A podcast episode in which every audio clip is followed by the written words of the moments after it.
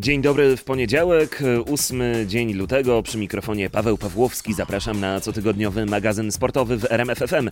A dziś przed nami dalekie loty w Klingenthal i dziesiąte zwycięstwo Graneruda. Żużlowy mistrz świata Bartosz Zmarzlik szykuje się do zgrupowania na Teneryfie oraz do nowej roli w życiu, roli ojca.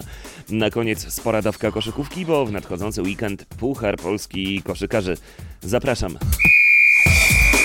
Na początek jednak dalekie loty Polaków w Klingenthal. Niedzielny konkurs nie dał jednak biało-czerwonym miejsc w ścisłej czołówce. Najwyżej z Polaków znalazł się Kamil Stoch, który zajął szóste miejsce po skokach na 137 i 138 metrów. Widzieliście Państwo, co się, co się działo. E, belka latała góra-dół. E, wiatr szalał, no ale przy tym e, było mnóstwo zabawy. E, super jest skakać po prostu w okolicach 140 metrów. No i myślę, że każdy, każdy to lubi, zarówno my zawodnicy, jak i kibice. Mówił Kamil Stoch. 138,5 metra w pierwszej serii osiągnął Dawid Kubacki, by w finale pofrunąć na 146 metrów. To tylko pół metra bliżej niż wynosi rekord skoczni, ale nawet taka odległość nie dała Polakowi miejsca w ścisłej czołówce. Dawid Kubacki zajął dopiero siódme miejsce. Jeżeli chodzi o te skoki, one były naprawdę fajne dzisiaj. Czułem, że była w nich energia, technicznie też były bardzo, bardzo w porządku. Eee, no, warunki tak, coś tam, coś tam się zmieniało. Eee, trzeba było na pewno fajnie trafić. Eee, ja trafiłem tak, że, że chyba akurat za progiem miałem z tyłu, co liczy jako, jako minus. Później było pod narty, bo tutaj się, gdyby nie było, no to bym nie odleciał. Eee, no ale policzyło mi dwa razy minusa i, i więc e, minus był dość spory, mimo że ten wiatr za, za progiem w plecy nie, no, nie pomaga jakoś, ale tak to jest skonstruowane i tak to liczy. Eee, no i trudno, no, e, ja myślę, że i tak wyjadę stąd zadowolony, dwa starty e, kończę w dziesiątce. Jest okej dla mnie. Tłumaczył Kubacki. Wygrał Halvor Egner Granerud, odnosząc dziesiąte zwycięstwo w Pucharze Świata w tym sezonie. Norweg pozostaje liderem klasyfikacji generalnej ze sporą przewagą. Czas na żużel. Zapraszam na moją rozmowę z Bartoszem Zmarzlikiem. Żużlowy indywidualny mistrz świata szykuje się do nowej roli, roli ojca, a w sportowym życiu jeszcze w lutym czeka go wyjazd na Teneryfę, później sezon ligowy oraz sezon w Grand Prix. Bartosz Zmarzlik, podwójny mistrz świata, gościem RMFFM. Bartek, w marcu masz zostać ojcem. Pytanie, czy stresuje cię ta nowa rola życiowa i czy jest to rola taka do y, pogodzenia z życiem sportowca? No bo jednak sportowiec ma mnóstwo obowiązków, mnóstwo wyjazdów, a tutaj jednak no, życie wywraca się do góry nogami. I Jak będzie, to się okaże, aczkolwiek myślę, że na tyle wszystko jest poukładane, że nie powinno to z niczymkolwiek kolidować. Jestem przygotowany na taką sytuację, także y, nie powinno być jakiegokolwiek większego problemu. Wszystko już przygotowane? No, można powiedzieć, że dosłownie, także e, też dlatego to było wszystko tak jakby troszeczkę szybciej robione względu, na względu na, że jadę niedługo na obóz, e, potem już pierwsze treningi i już e, nie chciałem wszystkiego naraz robić po prostu, a, a dziś ten dla mnie okres e, grudzień, styczeń był takim czasem, gdzie zdecydowanie mogę poświęcić więcej domowi i przygotowaniom, niż to będzie już lada moment. Wyjeżdżacie na Teneryfę. Różnie to się o tym mówi, że to jest obóz integracyjny, że to jest obóz przygotowawczy, e, zgrupowanie. E, Sam trener mówił, że te zajęcia będą zindywidualizowane dla was, więc po prostu tak po ludzku. Co tam będziecie robić? No, ja generalnie się na pewno nastawiam, żeby wykorzystać jak najbardziej pogodę. E, przy, przynajmniej przez ten tydzień, e, żeby dużo, mnóstwo czasu spędzić e, na szosie, na, na rowerach. E, to na pewno. Dziś tam mamy też zaplanowany wyjazd na tor motocrossowy co najmniej 2-4 razy.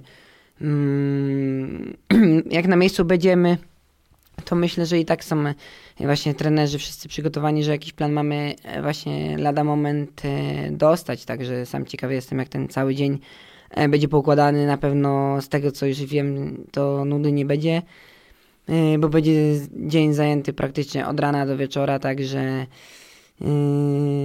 szybkie spanie i kolejny dzień. 2021 rok to 11 rund Grand Prix. Zawsze mnie zastanawia, kiedy rozmawiamy z mistrzami, czy na przykład ty, zdobywając, broniąc tytułu Mistrza Świata, jesteś już w tym temacie sportowcem nasyconym, czy chciałbyś osiągać jeszcze więcej i więcej? Myślę, że jeden wynik dru- goni drugi wynik i również jeden drugi napędza i myślę, że też jest tak w moim przypadku, e, że każda dobra chwila cię napędza do jeszcze lepszego wyniku, jeszcze lepszej motywacji, przygotowania i organizacji, żeby to wszystko wyglądało tak, jak ma e, wyglądać najlepiej na najwyższym poziomie. Mm, po prostu trzeba być konsekwentnym w tym, co się robi i gdzieś tam dążyć do swoich celów i marzeń, które e, jeszcze są i są tak jakby zupełnie jeszcze nie jestem tak jakby zaspokojony jeszcze tymi wszystkimi sukcesami, które osiągnąłem, by być kompletnym sportowcem. Wczoraj przygotowując się do tej rozmowy zastanawiała mnie jeszcze jedna rzecz, bo jesteś podwójnym mistrzem świata, ale piątym sportowcem dzisiaj pod względem popularności w Polsce wedle przeglądu sportowego. We wcześniejszej mhm. edycji zdeklasowałeś Roberta Lewandowskiego. I tak mm, obserwuję sobie te wszystkie takie e, piłkarsko-żużlowe trochę przepychanki w internecie. Sam mam kolegę z Zielonej Góry, który przyjechał do Warszawy, mieszka w Warszawie i mówi, że dziennikarze sportowi w Warszawie są piłkogłowi. I zastanawiam się, jak ty odnosisz się do tych całych e, przepychanek, co jest ważniejsze? Czy żużel czy piłka nożna, które sukcesy są lepsze, ważniejsze? Myślę, że nie ma sensu w ogóle porównywać to raz. Nie ma sensu dzielić tych sportów, tylko każdy sport jest y, tak jakby osobną, mm, nazwijmy to osobą, która e, tworzy swoją historię i w tym przypadku też tak jest i z żużlem i z piłką nożną, gdzie każdy sport ma za sobą rzesze fanów e, i wiadomo, że jakieś zawsze będą przypychanki czy swego rodzaju właśnie takie sytuacje, ale na pewno nie mi to oceniać i generalnie zawsze odchodzę od takiego tematu, ponieważ e, nie ma sensu, bo to zawsze właśnie kolejny pretekst się znajdzie, by e, coś porównywać. To zostawmy ten temat. Jesteś młodym człowiekiem, ale gdzieś tam pewnie już myślisz o jakiejś, być może, może niekoniecznie myślisz, ale marzysz o jakiejś tam swojej przyszłości. Czy po zakończeniu tej kariery żużlowej chciałbyś się przesiąść na jakąś inną maszynę i spróbować swoich sił jeszcze w jakimś innym sporcie? A dlaczego dopiero po zakończeniu? Czyli myślisz, że już teraz szybciej? Znaczy nic nie mówię, że teraz, czy, czy jutro, czy za rok, czy za dwa. E, dziś tam mnóstwo mam pomysłów e, w głowie, w które bym chciał wdrążyć na pewno w życie, ale nic nie powiem, po prostu mm, zobaczymy jak czas, co, co czas pokaże. Dobra, to ja zadam pytanie, na które możesz nie odpowiedzieć, albo odpowiedzieć pomidor. Dakar. Pomidor. Tyle Bartosz Zmarzlik. Na koniec jeszcze koszykówka i weekendowy Puchar Polski. Czas na Wojciecha Marczyka i jego gościa. Dzisiaj naszym gościem w RMFFM i na RMF24 jest były reprezentant Polski w koszykówce, znany ligowiec Andrzej Pluta. Witam serdecznie panie Andrzeju. Witam serdecznie wszystkich słuchaczy RMFFM. Chciałem zapytać o Puchar Polski w koszykówce. Trofeum można powiedzieć dobrze panu znane.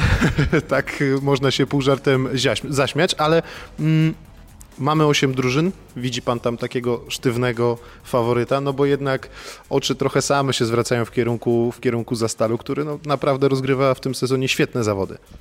E, wiadomo, że jest to turniej, tak? Gramy o Puchar Polski i turniej zawsze, turnieje rządzą się swoimi prawami. Jest to jednak E, rywalizacja sportowa, koszykówka jest taką grą nieobliczalną, gdzie zawsze wszystko się może zdarzyć. Patrząc po grze ligowej, po meczach ligowych, wiadomo, że Zastal jest e, faworytem. Ale też musimy pamiętać, że Lublin gra, będzie gospodarzem, tak samo jest to drużyna, która ma potencjał. E, tutaj pozostałe drużyny jak Ostrów, jak Tref Sopot, jak Śląsk Wrocław, jak Stargard Szczeciński, tutaj też te zespoły będą, będą walczyć, będą chciały po prostu jednym meczem sobie e, zrobić po prostu prezent i przejść do następnego e, jakby szczebla rozgrywek. Dlatego tutaj no sam jestem ciekawy. Jak pan patrzy na Zastal w tym sezonie, oni trochę zaskakują, bo wszyscy tak przed sezonem się spodziewali, że to będzie mocna ekipa. Mm, rozmawialiśmy to jeszcze przed nagraniem, pan sam mówił, że Jean Tabak raczej buduje szeroki skład, żeby mógł walczyć na wielu polach. No tak, no, y, można się było spodziewać, że Zastal y, już y, godząc się na to i chcąc grać w, tutaj w rozgrywkach VTB, Ligi VTB, no musi zbudować skład taki, żeby tam no, no, no zagrać coś, żeby po prostu nie było, można powiedzieć, wstydu, tak? I, i dokładnie tak, tak się stało, że Zastal zbudował zespół, e, można powiedzieć, taki szeroki, który, który, który pozwala mu na to, żeby grać dobrze w lidze VTB, no i przede wszystkim robić różnicę w lidze polskiej, tak? bo pokazuje, że w każdym meczu wygrywa 20 punktami albo i więcej widzi pan gdzieś w tej ósemce takiego czarnego konia? No bo z jednej strony mówiliśmy o pszczółce Start Lublin. Pewnie gdyby trybuny mogły być wypełnione, to oni by się czuli mocniejsi, bo jednak ci kibice zawsze trochę motywują do grania. Znaczy tutaj y, powiem tak, no zawsze gospodarz, tak? Tutaj Lublin ma potencjał i ja uważam, że tutaj z tej pary właśnie Ostrów-Lublin faworytem meczu będzie Lublin, tak? Z następnej pary Tref Sopot Legia uważam tutaj po, po meczach w Ekstraklasie y, Legia jest faworytem, tak? Choć Tref ostatnio też gra bardzo dobrze. No i ostatnia para tam jest z tego co się orientuje Stargard Szczeciński gra ze Śląskiem Wrocław. I tutaj jest według mnie faworytem Śląsk Wrocław. No bo Śląsk Wrocław i Legia to takie trochę zespoły, które raczej przed sezonem byśmy nie obstawiali gdzieś, że będą aż tak wysoko. No tak, ale to co powiedziałem, koszykówka no, jest też grą nieobliczalną też, tak? Taką, która, e, która przynosi, zawsze jest jakiś czarny koń, jakiś e, zespół, który gdzieś tam się wybije na początku ligi, gdzie jeszcze się wszyscy poznają, załapie troszkę lepszy rytm i wygra parę spotkań, ustawi się dobrze w tabeli i wtedy to pomaga, tak?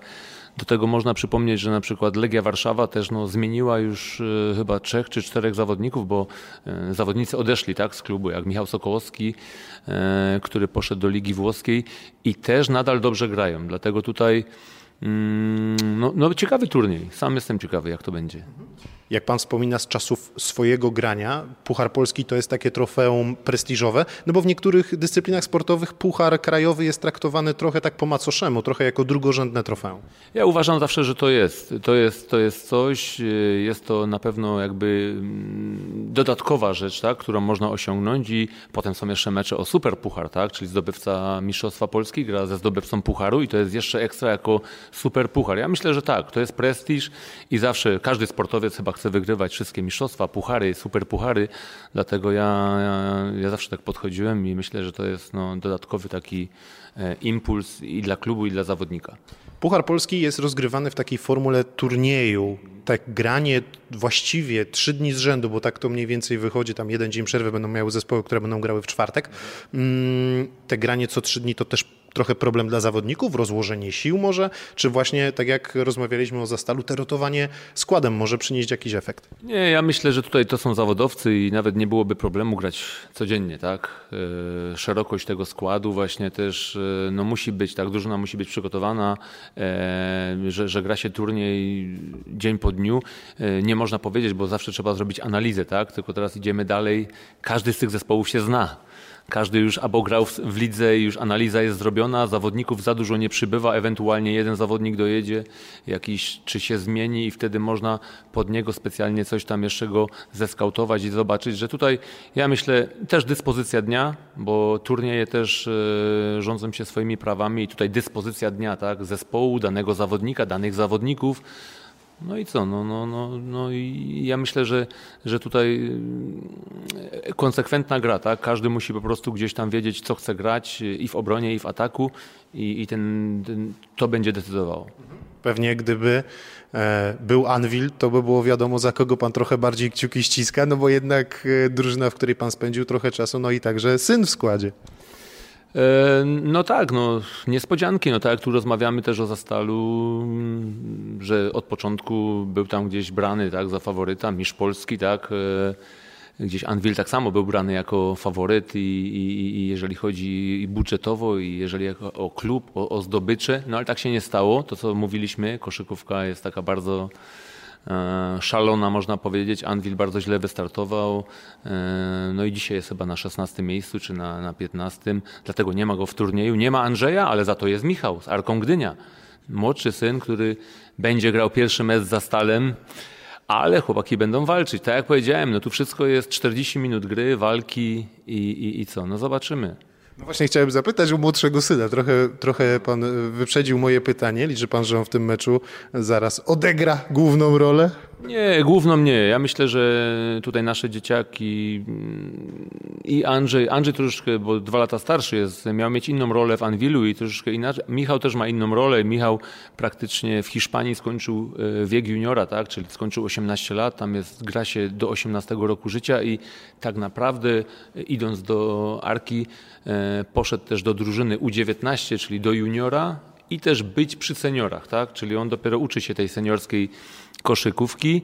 Mm, no i co? Każda minuta dla niego to jest jakieś wyróżnienie, nowe doświadczenie, wrażenia.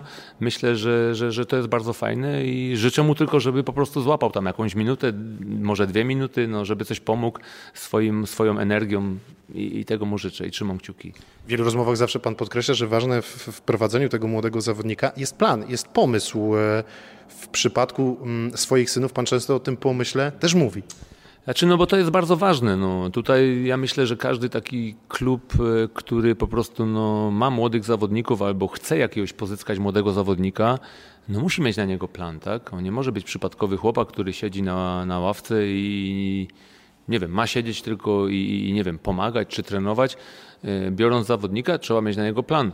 Plan to znaczy, żeby go wprowadzać do zespołu, stopniowo, ale też, żeby ta regularność, powtarzalność była, tak? Żeby dostawał zawsze na przykład jakąś ilość minut, żeby trener cały czas wiedział, co e, zawodnik ma robić, jakie ma zadania w tym danym meczu, co ma wykonywać i korygować go. No i to, to, to jest taki plan. Dlatego tutaj myślę, dla każdego zawodnika młodego to jest super, jak tak, tak, tak się dzieje. Wiemy, że w życiu no, różnie bywa i tego planu nie ma i trzeba się też z tym poradzić. Chciałem jeszcze zapytać o jedną rzecz odnośnie Pucharu Polski. Zawsze towarzyszy mu taka rzecz dodatkowa, czyli konkursy rzutów, wsadów. Dla samych zawodników to jest też forma zabawy, czy jest to też forma takiej fajnej rywalizacji, gdzie trochę można głowę odciąć od tej tablicy wyników, a trochę się też powygłupiać, ale przy okazji fajnie zabawić, no i, no i coś tam wygrać. Znaczy ja powiem, to jest bardzo przyjemne i ja bardzo podchodziłem do tego bardzo poważnie i nie brałem tego jako zabawy, tylko jako dodatkowy challenge, tak? takie wyzwanie, które po prostu powodowało, że przez to też się staje zawodnik lepszy, tak? mają więcej szacunku, zawodnicy podchodzą bardzo poważnie tak? I, I tutaj też to jest kolejny krok w karierze, kolejny krok w treningu, aby się zmierzyć z takim czymś, bo to nie jest tak do końca zabawa, tak? to jest minuta czasu, oddaje się 25 mm, rzutów, to jest no, naprawdę trzeba szybko rzucać, do tego no, trzeba trafiać, jak się chce wygrać i mm, no, pozytywnie. Ja wspominam bardzo dobrze, tym bardziej w Lublinie wygrałem e, też konkurs za 3, jak był mecz gwiazd i ustanowiłem tam rekord 26 na 30 możliwych punktów, dlatego no, nie ukrywam, że to był mój konik. E, dziewięć razy wygrany taki konkurs w, w ciągu mojej całej kariery, dlatego tutaj no, no co, no życzę powodzenia zawodnikom, niech się sprawdzą z emocjami, z adrenaliną, ze, ze... szkoda, że nie ma kibiców, bo jeszcze kibice jak są dochodzi dodatkowy taki po prostu smaczek i to wszystko potem wychodzi, tak? Dlatego tutaj no ja myślę, że to na poważnie, trzeba wziąć na poważnie. Życzyłbym i chciałbym, żeby wszyscy podeszli do tego e, poważnie i wtedy będzie no, no, no fajny konkurs. Ale dzisiaj w dobie mediów społecznościowych, z drugiej strony nawet bez kibiców, taki konkurs e, rzutów, taki fragment, nie wiem, fajnie zrobionego wsadu, pewnie gdzieś po sieci będzie krążył i też stanie się trochę taką wizytówką samego zawodnika. Ja myślę i na przykład e, kibic, który zasiądzie tak przed telewizorem i zobaczy takie coś, może, może na przykład, nie wiem, polubi koszykówkę, może pójdzie jak będzie już można na salę, może, nie wiem, opowie to synowi, może to synem będzie e, oglądał akurat i powie, kurczę, tata, fajnie, to, to, może, może to jest NBA, nie, to jest Polska Liga, dlatego tutaj w dobie tego koronawirusa, no, gdzie mamy dużo ograniczeń, to troszeczkę zabija ten sport.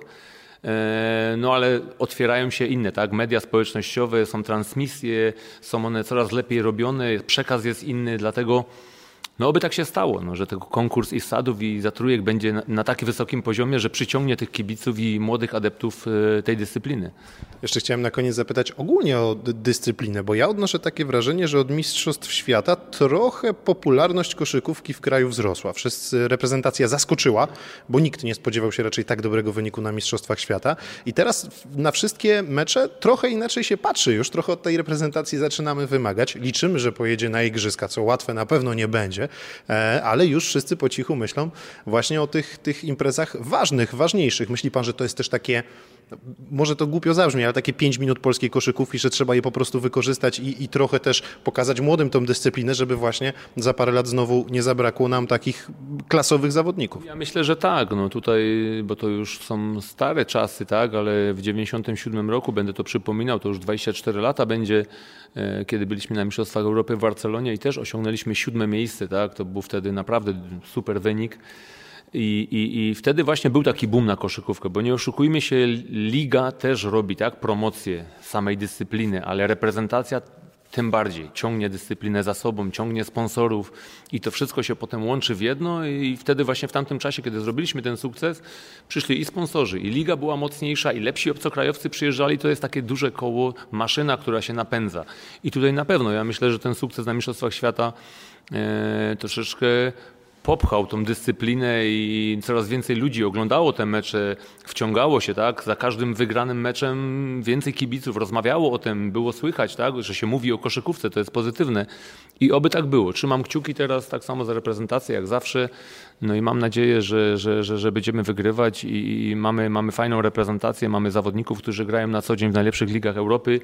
E, w najlepszych ligach, dlatego super, w połączeniu z zawodnikami, którzy występują na polskich parkietach, tworzymy dobrą drużynę. Dużo pan też pracuje z młodymi ludźmi jeden na jeden, tak można powiedzieć, e, dość indywidualnie. Widzi pan wśród tych młodych, że jest taka chęć, żeby równać temu najwyższemu europejskiemu poziomowi? Znaczy, y, w, w, naszej pracy jest, jestem trenerem indywidualnym, tak, personalnym, prowadzimy też treningi grupowe, tak, dodatkowo, ale no zdarzają się zawodnicy, ale stricte pracujemy bardziej e, z zawodnikami takimi, którzy nie mają za dużo talentu, ale mają właśnie to coś, że chcą pracować, że chcą coś osiągnąć, tak? Dużo razy spotykamy się z zawodnikami, czy dużo razy, no zdarza się, że przychodzą zawodnicy stricte, którzy są dobrzy, tak? Ale nie mają tego czegoś i myślą, że już nie muszą pracować. I tutaj, jeżeli taki zawodnik się na przykład do nas dostanie, e, od razu pracujemy nad tą mentalnością, tak? Że na przykład e, w najlepszych krajach europejskich, gdzie jest najlepsza koszykówka, ja będę tu znowu do Hiszpanii wracał, Zawodnik, który jest stricte gwiazdą zespołu, bo nie lubię tak, żeby nazywać, ale który jest najlepszy, wymaga się od niego trzy razy więcej. Żeby był liderem pozytywnym, żeby był takim zawodnikiem, który musi jeszcze więcej pracować. W, w Hiszpanii na przykład zawodnik, który w danej drużynie jest najlepszy, dostaje nagrodę, że po sezonie może pracować ekstra. U nas czasami najlepsi zawodnicy już nie muszą pracować ekstra i nie robią nic i pracują ci, co stricte nie grają. Dlatego troszeczkę tą mentalność staramy się poprawiać, ale naprawdę mm, no, nasza praca jest świetna i tutaj ja jestem zachwycony, bo pracujemy z ludźmi, którzy chcą pracować, przychodzą, są świadomi, to są ekstra, tak? dodatkowe treningi, które mają im pomóc w swojej młodej karierze. E, chcemy poprawić każdy element, czy to jest, są rzuty, czy to jest kozłowanie, czy obojętnie jaki element w koszykówce chcemy pomóc i mentalność tak samo. Pokazujemy, jak się pracuje profesjonalnie, tak? Jak się pracuje. Często na przykład zawodnik 14-15-letni pracuje, ale nie pracuje profesjonalnie i pokazujemy, jak to wygląda. No i fajnie, no, no tak jak mówię, mamy po prostu zawodników, którzy pracują z nami czasami 4 lata i gdzieś zmieniają kluby, wyjeżdżają, robią progres. E, do nas gdzieś tam dochodzą po prostu informacje, że zawodnik jest dobrze wytrenowany, e, nie wiem, wie co to jest koszykówka w obronie, w ataku, mm, dlatego no fajnie. Fajnie. Ta nasza praca, ale ma też tutaj, chcę powiedzieć, sens wtedy, kiedy zawodnik dobrze pracuje w klubie. Jeżeli zawodnik dobrze pracuje w klubie na co dzień, bo klub to jest priorytet, nasza praca to jest ekstra. W połączeniu z naszym treningiem, wtedy to ma sens. Ja mam takie, rozmawiając z trenerami różnych dyscyplin sportowych, oni często mówią, że dzisiaj młodszym zawodnikom, obojętnie w jakiej dyscyplinie, pracuje, tro, brakuje trochę koordynacji ruchowej w wielu, w wielu aspektach. Są po prostu, jak to jeden ostatnio z trenerów powiedział, mocno sztywni. Trzeba ich trochę rozruszać, żeby oni trochę lekkości nabrali w ruchach. Pan też to widzi, że jednak taki brak ćwiczeń ogólnorozwojowych gdzieś w tym młodszym wieku powoduje, że trochę później, trochę trudniej jest sportowca wprowadzić potem na takie właśnie koordynację ruchową? Znaczy my tutaj dużo wprowadzamy rzeczy właśnie e, tego, czego nauczyliśmy się tak e, w Hiszpanii. Ja tam miałem okazję pracować cały rok w Realu Betis Sevilla e, przy drużynie U14 i z naszego doświadczenia tak, jest tak, że tam dzieciaki od już wiadomo, od szóstego roku życia uprawiają dyscyplinę, ale od 12 i oczywiście robią ogólnorozwojówkę, ale, rozwojówkę, ale od 12 wchodzą w lekką siłownię, tak? Poprawianie tej fizyczności, ogólnorozwojowe ćwiczenia, które potem robią tą różnicę, tak? że zawodnicy są obudowani mięśniami, nie są narażeni na kontuzję. I my tutaj na tym treningu naszym indywidualnym, tak samo mamy właśnie w naszym treningu, jest koszykówka, tak, ale jest i ogólnorozwojowe ćwiczenia i też już siłowe czy fizyczne, które pozwalają tym dzieciakom być po prostu, że, że, że są szybsi, że są, nie wiem, bardziej elastyczni i, i, i, no, w ten sposób chcemy pracować, ale tak jak Pan powiedział, że brakuje troszeczkę tego właśnie takiego luzu, tak? tej, tej gibkości, tej szybkości, tej finezji takiej brakuje. To wszystko w tym wydaniu magazynu sportowego. Na kolejne zapraszam oczywiście za tydzień. Do usłyszenia.